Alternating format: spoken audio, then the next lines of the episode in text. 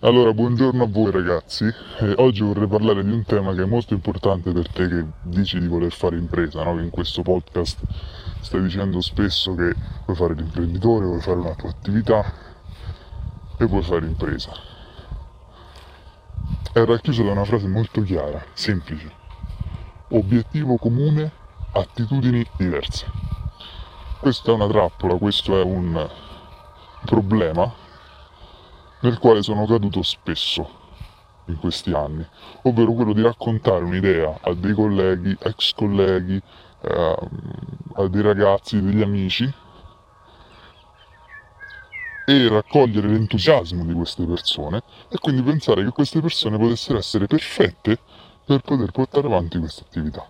E quindi più volte mi sono trovato impantanato in delle situazioni un po' complesse da da sciogliere proprio perché non ero stato in grado di capire le caratteristiche lavorative di quelle persone, cioè mi ero fidato unicamente del loro entusiasmo.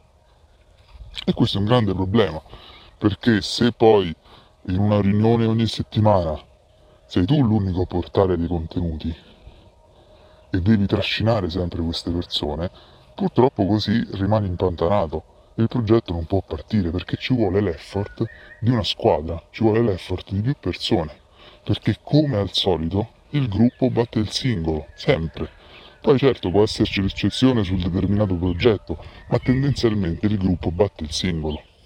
Quindi va trovato e vanno trovate dei soci, delle persone che abbiano un'attitudine lavorativa simile alla tua, perché sennò stai perdendo assolutamente tempo stai perdendo tempo. Devi trovare delle persone che vibrino a livello di frequenze alla stessa tua. Perché il progetto così inizia a partire, perché soprattutto inizia ad avere dei risultati tangibili. Se no sono sforzi su sforzi e perdite di tempo continue senza un fine. Sì, impari la lezione e va bene, va bene impararla e, e imparare dai propri errori, però non raggiungi l'obiettivo imprenditoriale che è la cosa più bella, no? Del voler fare impresa. Quindi attenzione alla scelta dei soci, che è fondamentale, alla scelta soprattutto poi delle persone a cui magari delegherai una parte dell'attività.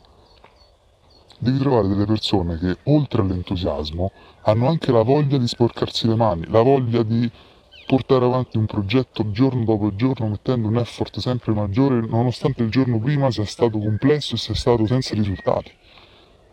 Questo è il punto e questa è la difficoltà, quindi tieni bene a mente questo, che la difficoltà non sta nel trovare l'entusiasmo nelle persone intorno a te, ma sta proprio nel trovare delle persone capaci, competenti, professionali e che abbiano più voglia potenzialmente di te di portare avanti quel progetto lì.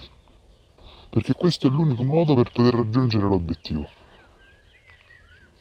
Quindi con questo augurio, ma soprattutto con questo consiglio che do a me stesso, io vi auguro una buona giornata e vi abbraccio. A presto.